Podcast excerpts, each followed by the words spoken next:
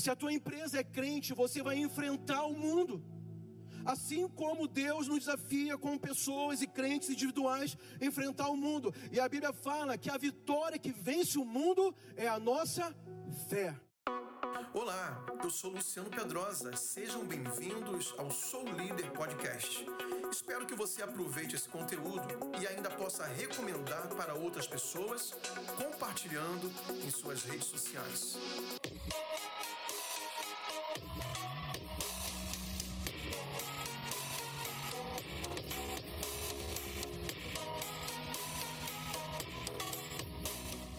Tenho uma palavra para hoje e é algo que Deus tem falado ao meu coração. Deus tem certamente ampliado a minha forma de pensar a respeito dos assuntos que nós trazemos aqui. Sobre como a sua empresa pode glorificar Deus, ou você, como empresário, pode viver com muita intencionalidade, muito propósito, quando você prospera aqui na terra, e essa prosperidade tem é, propósitos muito poderosos e cada um de vocês precisa entender para que você não caia na mentalidade que o mundo tem de acumular bens, de apenas se satisfazer de forma egoísta até com esse acúmulo de bens, de recursos, de riqueza, de prazeres e na verdade, a proposta de Deus é não é que, não é que você é, gaste tudo que você acumula ou consegue alcançar apenas para o seu próprio bel prazer, ou da sua família, ou das pessoas perto de você. Existe algo muito mais algo muito maior, algo muito mais profundo, algo muito mais relevante a ser feito quando Deus te escolhe aqui nessa terra para fazer parte de uma fatia muito pequena da população brasileira e até mundial. É aquela fatia lá do topo da pirâmide que tem mais recursos à sua disposição. Tem um propósito para isso. E a palavra de hoje que eu quero compartilhar é uma pergunta. Eu quero te perguntar com o tema da mensagem se a sua empresa é crente. A sua empresa é crente? Então é o tema que eu quero falar com vocês nessa noite. Eu quero agilizar, mas eu não quero perder a oportunidade de compartilhar isso está no meu coração. E você pode perguntar, pastor, mas como a empresa pode ser crente? Como uma empresa pode ser crente? Ela não é necessariamente um ser humano para fazer uma conversão, fazer uma decisão com Jesus e professar uma fé. E eu penso que tem uma forma assim de nós tornarmos as empresas que gerimos, que somos sócios, proprietários ou fazemos parte da diretoria, para que sejam crentes em Jesus, da forma que nós também um dia decidimos receber Jesus como Senhor das nossas vidas. E essa palavra Senhor das nossas vidas, ela é muito significativa. Por quê? Porque o senhorio de Cristo abrange todas as áreas que dizem respeito a nós. Não é só uma área é, é, particionada da sua vida, como se a tua vida espiritual pudesse separar de todas as outras áreas que você acha que a sua vida é, possui. Tipo, a minha família é uma coisa, a minha vida espiritual é outra. O meu dinheiro é uma coisa, a minha vida espiritual é outra. A minha empresa é uma coisa e não tem nada a ver com o meu relacionamento com Deus. Não, tudo está integrado. Porque o senhorio de Cristo, ele, é, o desejo dele é governar toda a sua vida. Tudo que você é, tudo que você tem, quando você torna servo de Deus, ele se torna o Senhor de todas as coisas também. E vocês sabem melhor do que eu que o, existe a pessoa física, que sou eu e você, que tem um CPF, que tem um RG, que tem outros documentos, como, por exemplo, carteira de trabalho, passaporte, que nos identificam. Mas existe no ramo, na, na empresa, ela tem uma denominação que é o que? A pessoa jurídica. Então a empresa, ela também é uma pessoa. E ela tem características e personalidade como se fosse um indivíduo como nós. Como assim, pastor? Então vamos ver algumas coisas aqui. Primeiro, toda empresa tem um ciclo de vida. Toda empresa ela nasce, desenvolve, decresce e morre. É muito difícil você achar empresas centenárias, assim como é difícil achar pessoas humanas centenárias também. As empresas centenárias é porque elas tiveram muita saúde empresarial e de negócios e de administração e todos os fatores para conseguir passar por todas as crises que vêm ao longo da história de um país, de um estado, crises econômicas, guerras e outras coisas que acontecem, que pode fazer uma empresa quebrar e se acabar. Então, ela tem um ciclo de vida assim como nós temos também. A empresa, ela tem nome e sobrenome. A empresa, ela tem a razão social, que é o nome dela. A tua empresa tem um nome, você escolheu o nome da sua empresa. Ela tem também um apelido, né? Assim como, por exemplo, eu tenho um apelido de família, que eu não vou contar aqui para vocês, mas eu tenho um apelido. Eu tenho meu nome, Luciano de Souza Pedrosa, mas tenho um apelido. A tua empresa tem um nome fantasia. A empresa também, como pessoa jurídica, tem bens tangíveis e bens intangíveis, assim como eu e você temos. Quais são os bens tangíveis de uma empresa? Os seus imóveis, a sua estrutura física, a sua frota de veículos, as pessoas que trabalham nela, os recursos humanos também são bens tangíveis que a gente pode tocar, são físicos as coisas. E tem os bens intangíveis, que é o que? O posicionamento de mercado que ela tem. O que é posicionamento de mercado? É como as pessoas lembram da sua marca. Quando fala da sua empresa, como as pessoas lembram da sua empresa. Isso é posicionamento, isso é um bem. O valor da marca, no marketing chamado de branding, que é o valor da marca, a construção da marca. Você sabia que as, as grandes empresas atuais, principalmente as que são chamadas de Big Techs, que são as empresas ligadas à tecnologia, à internet, à informação e à comunicação, elas são muito mais valiosas pelo, por esse posicionamento, por esse brand que nós estamos chamando o quê? Por aquilo que ela possui. Você sabia que a empresa Uber, ela nunca deu lucro? Ela dá prejuízo milionários em dólares. Mas o valor de mercado dela são bilhões, mas ela nunca deu lucro em grana. Porque existe uma expectativa, o nome é forte. A lembrança na mente das pessoas é muito forte. Isso é um bem intangível. Isso para nós, indivíduos, é o que? Reputação, credibilidade. Você já viu empresários que faz, fazem negócio somente por credibilidade? Ele não tem dinheiro, às vezes ele não tem nenhuma casa própria, mas ele tem credibilidade. E por conta disso, dessa reputação no mercado, ele consegue fazer grandes negócios. As pessoas acreditam nele. E uma empresa também tem esse, esse valor intangível, não é o dinheiro em si, não, é, não são os prédios, não, são, não é a frota de veículos, mas é como ela é lembrado no mercado, assim como nós também somos. As empresas estão debaixo de leis, assim como nós estamos também. Ela é uma personalidade jurídica, ela é uma pessoa jurídica ela tem uma marca e com essa marca ela tem influência e propósito. Diga assim: influência e propósito. A sua marca, ou melhor, a sua empresa, ela tem que ter uma razão para existir. E a razão de existir da sua empresa tem que ser resolver o problema da humanidade, de alguma forma. Pastor, mas eu vendo picolé. Como é que eu vou resolver o problema da humanidade? Você vai resolver o problema da pessoa que quer ter um prazer de saborear um picolé gostoso ou num dia de muito calor se refrescar. É uma dor que existe em alguém naquele momento. De saciar a sede, ou se refrescar, ou experimentar um sabor regional. É um problema a ser resolvido. E as pessoas têm que ter clareza sobre o propósito da sua empresa. Assim como nós também, individualmente, temos que ter na nossa vida propósito para viver nessa terra. Igualmente, a nossa vida na terra tem que estar focada em resolver problemas alheios, senão uma vida sem significado. E tem pessoas que não sabem o seu propósito, portanto, vivem sem relevância. Ele nasce, igual eu falei do ciclo da vida, ele nasce, ele cresce, desenvolve, decresce e morre. E no final da história dele, não tem nada para ser contado. Porque ele viveu o tempo que ele teve na terra, mas ele nunca entendeu o propósito. E sabia que além de você descobrir isso para a sua vida, é importante que a sua empresa tenha um propósito. Que a tua empresa cause uma influência. Agora, eu estou falando de Eu estou falando de empresas que precisam se converter. Porque assim como nós também um dia fizemos uma decisão de servir Jesus, os nossos propósitos foram mudados.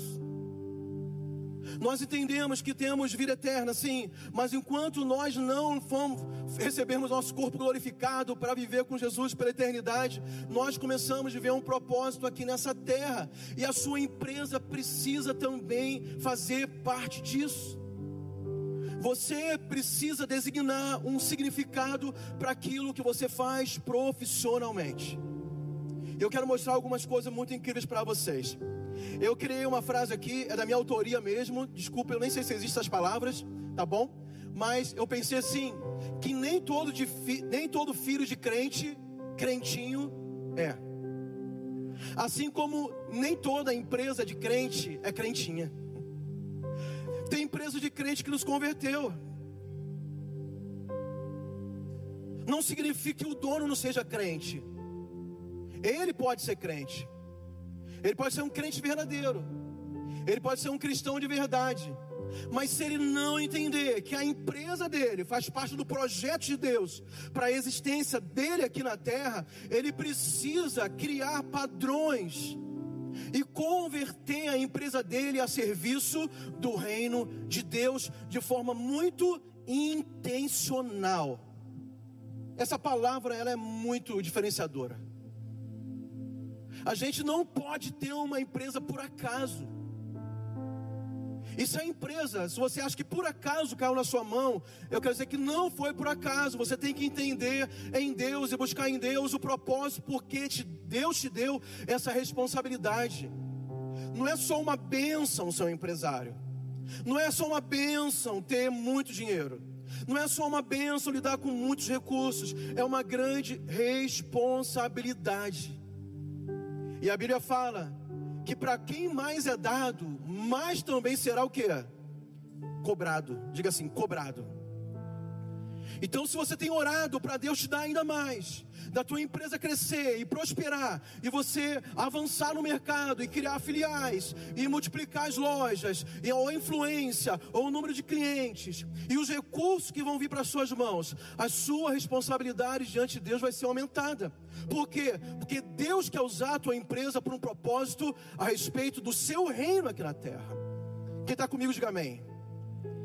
Vamos lá, então, o que se espera de um crente em Jesus? Vamos ver o que se espera de um crente em Jesus. Então, essa relação fala da minha vida como um crente, mas se fala, fala também da sua empresa convertida a Jesus. Primeiro, para ser um crente em Jesus, tem que ser convertido de verdade. O que é converter? Converter tem tudo a ver com Romanos 12, versículo 2, quando o apóstolo Paulo fala sobre a transformação pela renovação da mente. E a palavra grega para essa transformação da mente é metanoia. É uma mudança de mentalidade, é uma mudança de direção.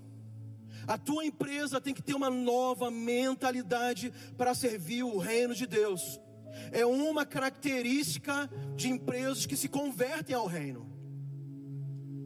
A tua empresa não pode ser neutra. Você tem que colocar motivo para essa empresa existir para a glória de Deus, porque senão ela é uma empresa secular. Você pode ser cristão, mas a tua empresa vai continuar sendo secular se o único objetivo dela for lucrar para você mesmo. Agora, quando você converte a tua empresa, sendo transformado pela palavra de Deus, com a renovação da mentalidade empresarial que há nesta corporação, na sua empresa, no seu negócio, é a primeira característica de que alguém é crente, ou a empresa é crente. A tua empresa tem propósito de servir ao reino. Você se perguntar agora qual é o propósito ligado ao reino que a tua empresa tem, você sabe responder? Essa palavra hoje não é para te cobrar sobre isso, nem colocar um peso, para te despertar a pensar sobre isso a partir de hoje. A segunda característica de um crente é entender o seu chamado. Qual é o chamado principal de Jesus para nós aqui nessa terra? Pregar o Evangelho, Marcos 16, 15. Ide por todo mundo e pregar o Evangelho a toda criatura. Segundo os chamados, a grande comissão, Mateus 28, 19: Ide, portanto, e fazei discípulos nas nações. A sua empresa está envolvida nesse chamado. E olha que eu não estou falando do MDA necessariamente. Eu estou perguntando se você, que é gerente de uma empresa, que é proprietário de uma empresa e lida com os funcionários, colaboradores, família dos funcionários, se você já entendeu que você é o principal discipulador desse povo todo. Se naquele ambiente, pelo menos o público interno, ele está ouvindo de alguma forma pelo menos pelas suas ações, pelo seu testemunho, pela sua integridade, pela sua honestidade, pela sua humanidade, a pregação do Evangelho. Eu não estou dizendo que você tem que tornar a tua empresa uma, um templo que você vai reunir todo mundo e todo dia pregar como eu estou pregando aqui. Eu estou dizendo se as pessoas conseguem identificar que há uma pregação dentro do contexto dessa empresa se há atributos do reino, do caráter de Jesus no ambiente que a tua empresa promove para quem está dentro dela e fora dela. Isso fala de como você lida com seus fornecedores. Isso fala como você lida com seus clientes. Isso fala como você lida com, com o, as pessoas, é, é, o seu público interno. Você está envolvido diretamente na pregação do Evangelho através da sua empresa, porque esse é um papel do crente. A tua empresa é crente. Você nunca parou para pensar nisso? Não, pastor, eu pensava que era só negócio, não tinha ideia, tudo bem. Então hoje eu talvez eu esteja sendo usado por Deus para esclarecer isso para você. Tem como fazer isso? Mas o que? Vamos lá. Propósito. Qual é o propósito? Estabelecer o reino de Deus. Tudo o que nós fazemos, irmãos, é um meio para essa finalidade de estabelecimento do reino de Deus. O que, que é o reino de Deus? O reino de Deus não é comida nem bebida, mas alegria, paz e a justiça, paz e alegria no Espírito Santo. A tua empresa está focada no estabelecimento do reino. A tua empresa é promotora de justiça dentro daquilo que você pode fazer. As pessoas têm alegria de estarem lá com você, no teu ambiente empresarial, lá dentro trabalhando contigo, a alegria. Você promove isso propositalmente. Então nós fomos chamados para estabelecimento do reino. E existem muitas formas de nós fazermos isso. E por último aqui, obediência. O que, que Jesus disse em João 14, versículo 21? Aquele que tem os meus mandamentos e os guarda, esse é o que me ama. E aquele que me ama será amado de meu Pai, e eu o amarei e me, e me manifestarei a Ele. Quem ama Jesus é aquele que obedece os mandamentos. Quando nós entendemos isso, sobre amar a Jesus, e obedecer os mandamentos, existem decisões a serem feitas. Se você vai andar conforme a palavra com a sua empresa, ou se você não vai confiar nessa manifestação do Senhor, em prol da empresa que foi consagrada a Ele, se foi consagrada a Ele, no meio desse ambiente tão hostil que é o ambiente empresarial no Brasil. Ou você está andando do seu próprio jeito, mas muito longe da obediência à palavra. Como? Dando jeitinho. Jeitinho brasileiro. Diga miséria e queima. Jeitinho brasileiro, isso não é de Deus, não, irmãos. Burlando leis, impostos, passando a perna nos outros. Porque você não acredita que Deus pode sustentar no ambiente empresarial fazendo o que é certo, cumprindo os mandamentos de Jesus. Se a tua empresa é crente, você vai enfrentar o mundo. Assim como Deus nos desafia com pessoas e crentes individuais enfrentar o mundo. E a Bíblia fala que a vitória que vence o mundo é a nossa fé. Só que tem empresários que têm fé em si mesmo e no seu jeito. Mas não tem fé sólida em Deus de acreditar que se for obediente aos princípios, esse Deus vai lhes dar vitória sobre o mundo sobre esse ambiente corrupto que nós temos lá fora. E eu acho que essa última aqui talvez seja a principal forma de nós mostrarmos para o Senhor que a nossa empresa se converteu de verdade. Quantos pode dizer amém? Tá pesado, irmão, desculpa aí, tá? É para ser pesado não. E eu quero mostrar, antes de, de acabar, acho que meu tempo já até foi embora. Talvez uma pergunta que você esteja fazendo agora. Será que eu devo misturar a minha empresa com religião, entre aspas, tá? Religião entre aspas. Ou ideologia? Ou eu devo separar? Não, pastor, a minha empresa não tem nada a ver. É só negócio, né? Eu não não sei como me envolver no reino com a minha empresa. Eu não sei nem se eu devo fazer isso de forma, é, de forma muito explícita, porque eu posso perder clientes, eu posso perder a simpatia do público. Se eu me posicionar, se, eu, se as pessoas descobrirem que a minha empresa é crente. Eu já tive esse problema com a minha vida quando eu era adolescente. Eu fui criado na igreja, então teve uma fase da minha vida antes de eu me converter de verdade, que para mim era muito difícil sair de casa com a Bíblia na mão, porque eu estava preocupado com, com, os meus amigos da rua, deles, deles saberem que eu era crente. Eu tinha vergonha então do Evangelho. Mas depois que eu me converti de verdade, isso acabou. A sua empresa tem que ser assim. Se você tem preocupação de se posicionar abertamente a respeito daquilo que a Bíblia fala que é real, que é verdade, que vale a pena lutar, você precisa converter a tua empresa, os teus negócios. E tem um texto, é, ou melhor, eu quero falar algum, antes disso algumas coisas. Primeiro, essa pergunta aqui é algo que você mesmo tem que responder. O que? Se você deve envolver a tua fé com a tua empresa. Não sou eu que tenho que dizer para você fazer. Estou te mostrando questões bíblicas para você te ajudar a tomar uma decisão, mas é você que tem que responder.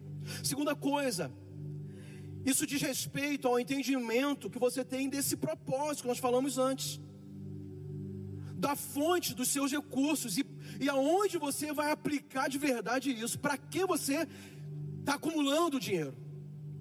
Para que você está prosperando? Se você souber responder isso de acordo com a Bíblia, você não vai ter problema de envolver a tua empresa nos propósitos de Deus.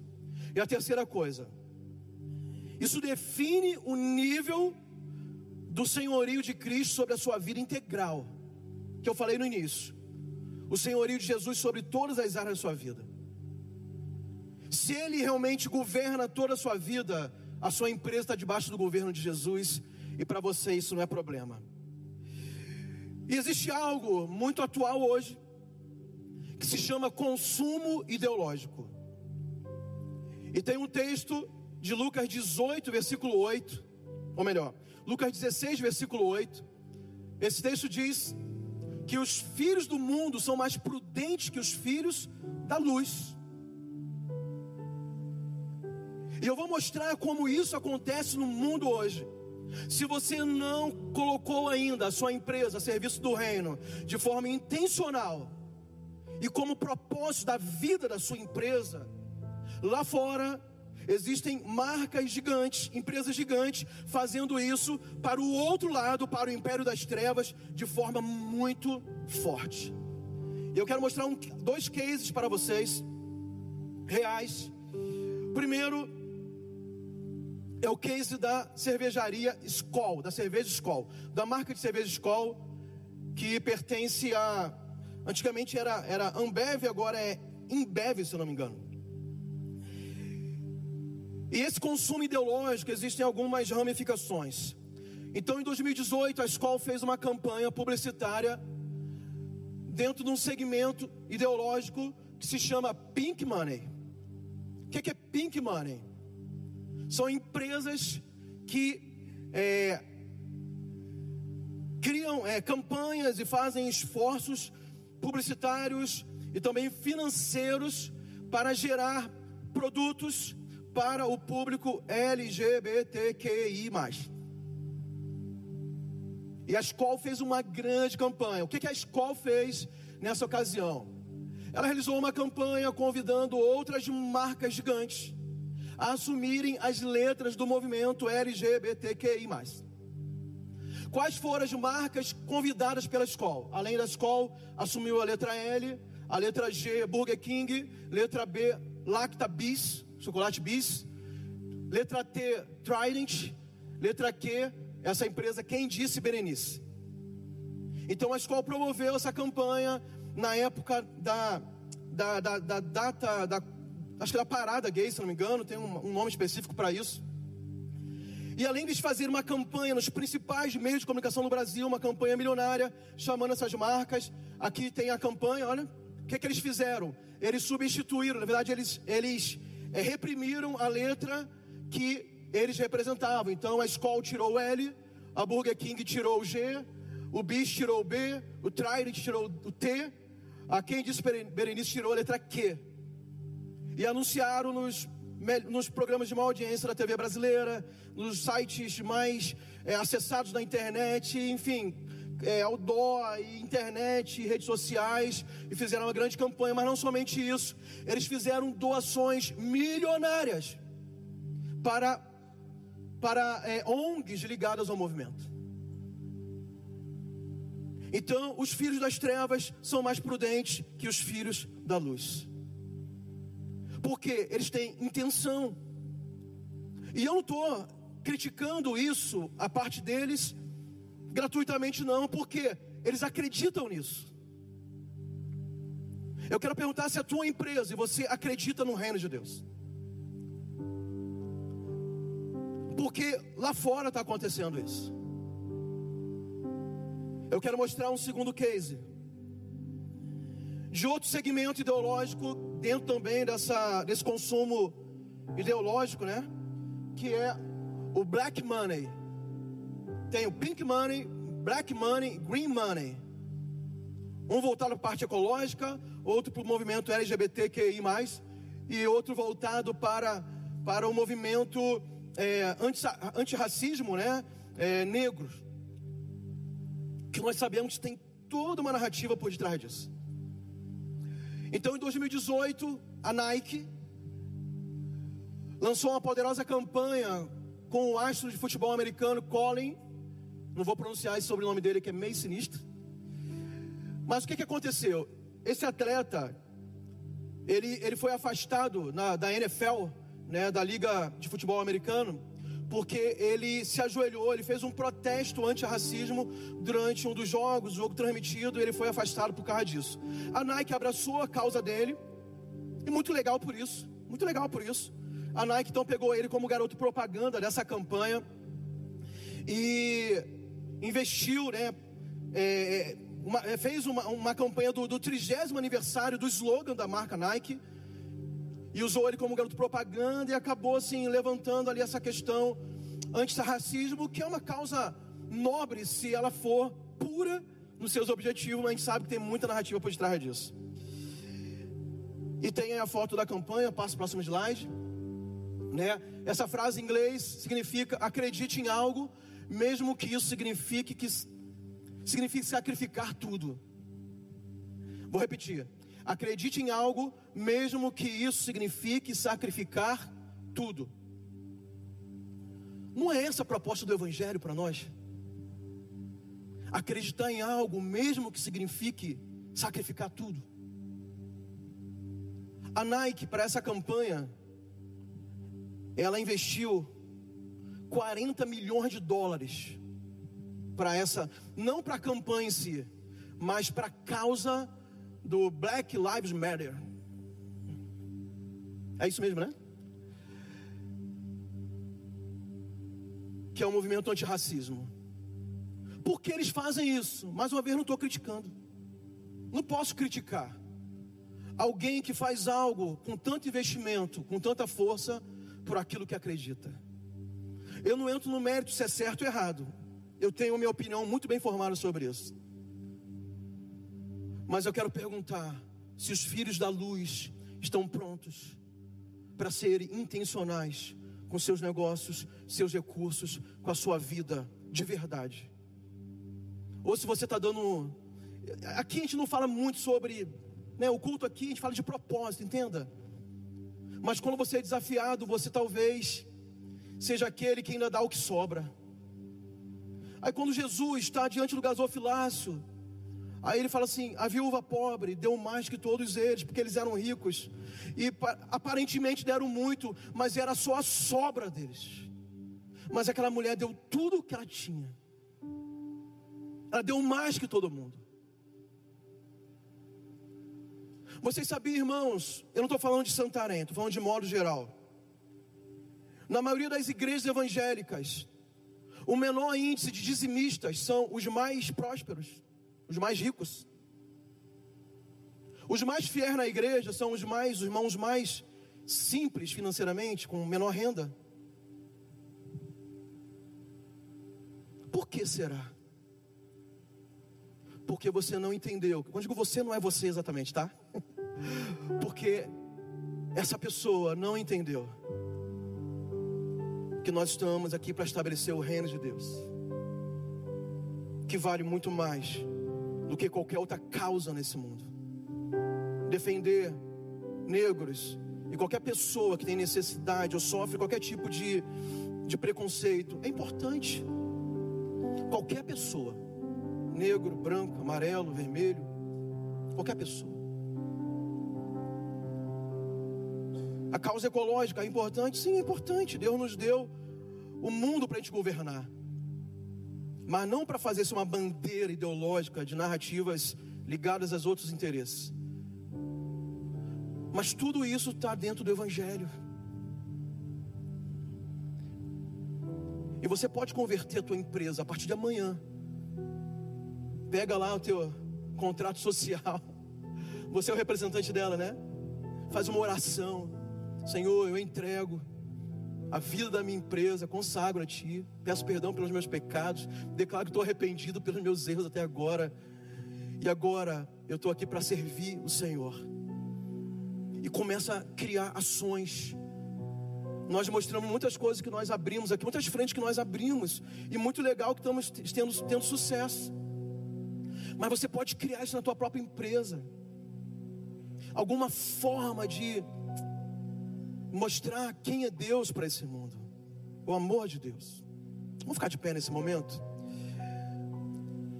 Eu queria que você orasse. Lá em Sinop, a gente fez um negócio muito legal. Eu vou trazer um dia aqui para a gente fazer também. A gente criou uma, um contrato social resumido, onde no final as pessoas preencheram que o sócio majoritário da empresa era Jesus. Teve um testemunho que não entrou no vídeo, que não entrou no vídeo, que teve irmãos que assinaram com tanta fé que eles emolduraram esse papel e colocaram um quadro com um memorial que agora o sócio majoritário da sua empresa é Jesus. Qual é o seu ramo de atuação? Você é um profissional liberal? Você é um funcionário público? Você é empresário? Você é funcionário de uma empresa CLT? Consagra o teu serviço ao Senhor. Faça isso agora de verdade, a partir de agora, sabe? Com intenção, com propósito. Peça a Deus para te revelar estratégias.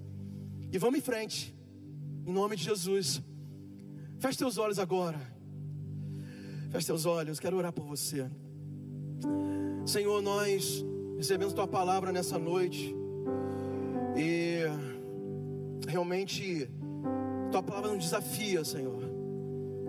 Nós queremos ser mais propositais, intencionais. Qual é o nosso chamado? Pregar o Evangelho, fazer discípulos. Qual é o nosso propósito? Estabelecer o reino de Deus aqui na terra. O Senhor tem dado recursos, habilidades, influência. O Senhor tem aberto portas. O Senhor tem ligado esses irmãos a tantas pessoas importantes nessa cidade. Senhor, eu sei que esse grupo que está aqui, talvez 100 pessoas aqui hoje, 80, 50, não sei, se entender isso, nós revolucionamos a nossa cidade. Nós ultrapassamos limites, fronteiras e vamos fazer uma revolução de amor através do Evangelho, porque tem tanto recurso acumulado aqui, tem tanta graça de Deus, tanta unção, tanta, tantas oportunidades no nosso meio, e Deus, que cada empresa que é representada seja convertida ao Senhor nessa noite. Em nome de converta, Senhor Deus, o DNA dessa empresa, Senhor. Os valores, as crenças, a missão, a visão. propósito. E se porventura alguma empresa não tinha senso de propósito, Senhor, converta agora, revela agora. E que possamos, Senhor, revolucionar. Eu, eu, eu creio, Senhor, eu creio de todo o coração, que nós podemos revolucionar essa cidade através desse grupo que está aqui.